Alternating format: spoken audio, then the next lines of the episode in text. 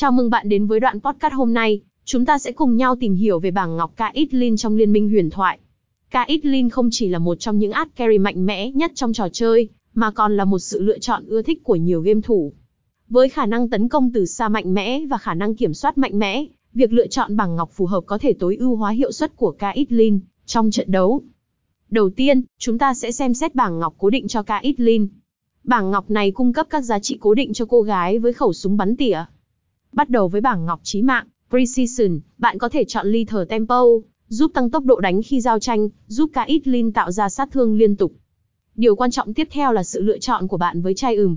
Khả năng này giúp Caitlyn tồn tại sau khi giết mục tiêu, tăng sức mạnh và sự linh hoạt của cô.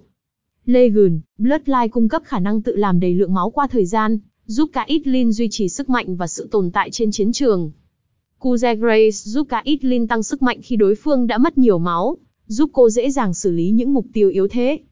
Kế tiếp, hãy tìm hiểu về bảng ngọc linh hoạt cho Caitlyn. Bảng ngọc này giúp cô ổn định và tăng cường khả năng kiểm soát trận đấu. Chọn Sorcery để tăng cường sức mạnh kỹ năng của Caitlyn. Ánh lửa Summon Aerie là một lựa chọn tốt nếu bạn đang chơi Caitlyn ở vị trí hỗ trợ, giúp cô hỗ trợ đồng đội hiệu quả hơn. Tùy thuộc vào chiến thuật chơi của bạn, hãy lựa chọn các biến thể khác nhau của bảng ngọc để phản ánh phong cách chơi và trận đấu cụ thể của bạn.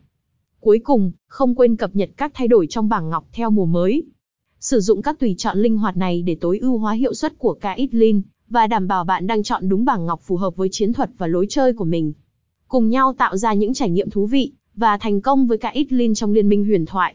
Đó là tất cả cho đoạn podcast hôm nay. Cảm ơn bạn đã lắng nghe.